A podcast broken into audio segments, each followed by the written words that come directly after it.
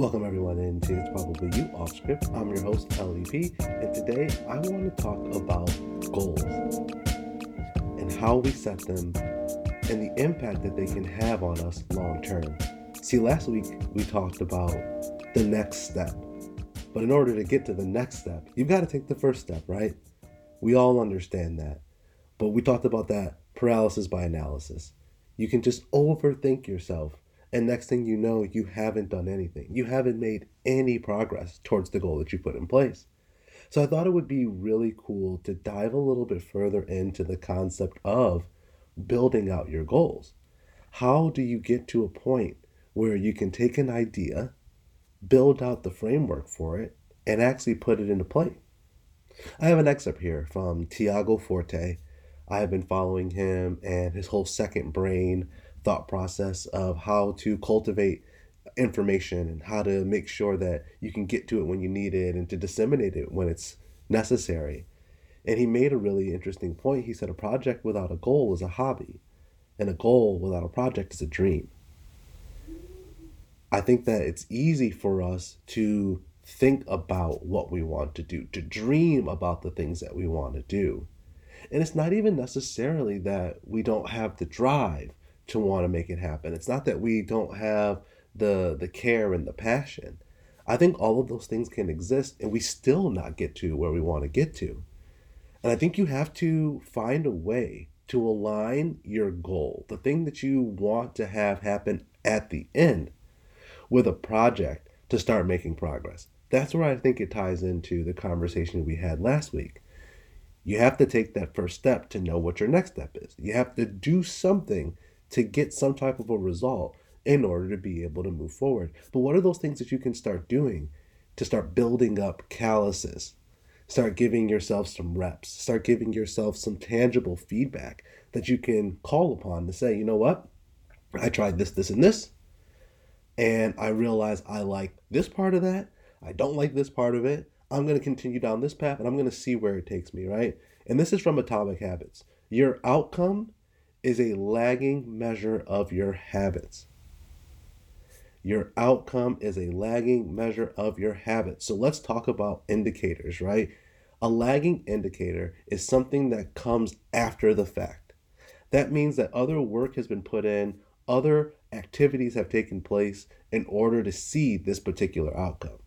Now, in finance, we usually are talking about indicators that are 30, 60, 90, even a year from when we actually see what the outcome is. The end result is not the problem. The end result is the outcome. So, in order to be able to positively impact that, you've got to start putting together something that I like to call drivers.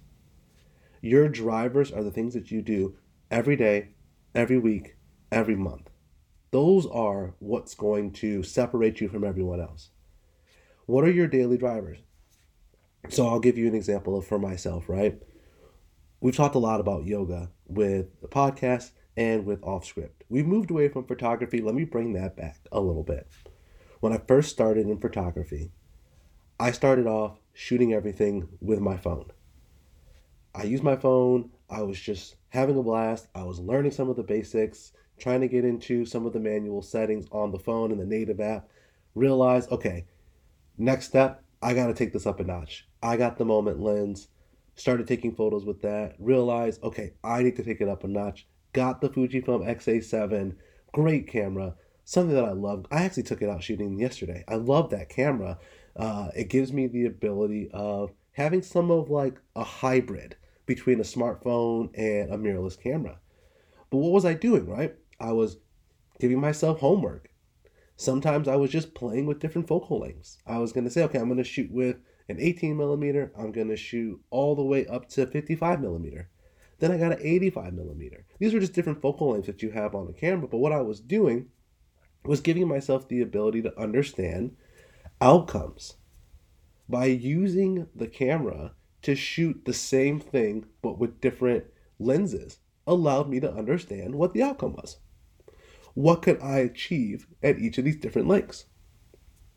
So then I started to say, okay, let's take these and let's go out into the street photography. Let's do landscape photography. Let's hit up a couple different types of areas, give myself some different scenes, and see what the outcome was.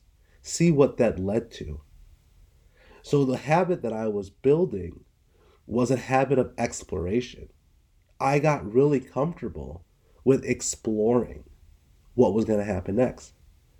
I got really comfortable knowing that I didn't have all the answers. I was okay being a novice. I think that's kind of the scariest part when you're starting something new. And of course, this has been three years now, but I think that's something that's really nerve wracking and scary when you're a novice is you can have really bad results and you can think, you know what, this isn't for me. When really, you are so much closer to getting to where you want to be than you actually know. And what it takes is for you to continue down that path and not to give up when you're not seeing instant reaction. I think it's hard though. We live in a society where we have instant gratification. That's the society that we're in right now. So to tell someone, hey, you got to put in some daily drivers, you got to try some things, you got to do all of these things to get a result. Not everyone's built for that. Not everyone is up for that. But in my opinion, winners and losers both have goals. But what separates them are the systems that they put in place to get to it.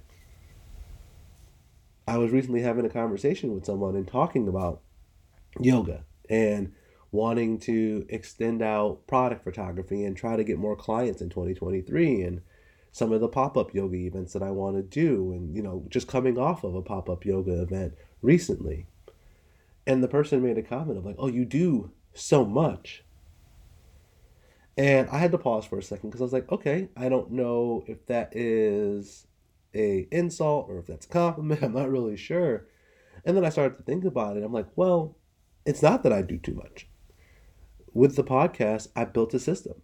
I know when we're going to start interviewing guests. I know when I need to send out the invites to guests. I know when I need to have the topic and theme ready for it's probably you. When it comes to doing off script, I can do these whenever I feel like it. This is I'm sitting in front of all of my plants, loving life right now, coming to you and just giving you my thoughts. So it isn't difficult for me yes, there's a lot of work that goes into it, but these are all things that I have calluses from. I have already made a lot of mistakes with this. I've already been doing this for three plus years. So this doesn't feel like a lot of work. It doesn't feel difficult because I put in systems. You can think about your drivers, the things that you do, the activities that you do, as systems. We often hear people talk about loving the journey. The person who loves to walk is going to walk further than the person who wants to get to a certain place. I have come to the conclusion that I just love to create. I love the journey. So, how can you get to a point where you actually are more focused on the journey and less focused on the end results? I like to think of progress in the form of drivers. Building out systems for yourself that make things a lot more simple. If you give yourself three steps, everything should be done in three. I do everything in sets of three. If you can start building out a system for yourself where you have things in the set of three, I swear that that will help you get to what you're looking for. And when you're trying to build out that system, when you're trying to build out that next step, when you're trying to build out these daily drivers, and these things that you're going to do. I want you to ask yourself this specific question Would the person you are trying to, to be do the things you are doing now? If the answer is yes, then you're on the right path. If the answer is no, look at the systems, look at the hurdles, look at the burdens, look at the things that are holding you back from getting to where you want to go. And then, when the time is right, when you've had the opportunity to pull it back and think about it, do a nice little retrospective. Look at what you could do differently and give yourself grace. Don't compare where you are now to the work that someone else has done for the last 10 years. It is okay to move at your own pace because you don't know your trajectory until you get moving.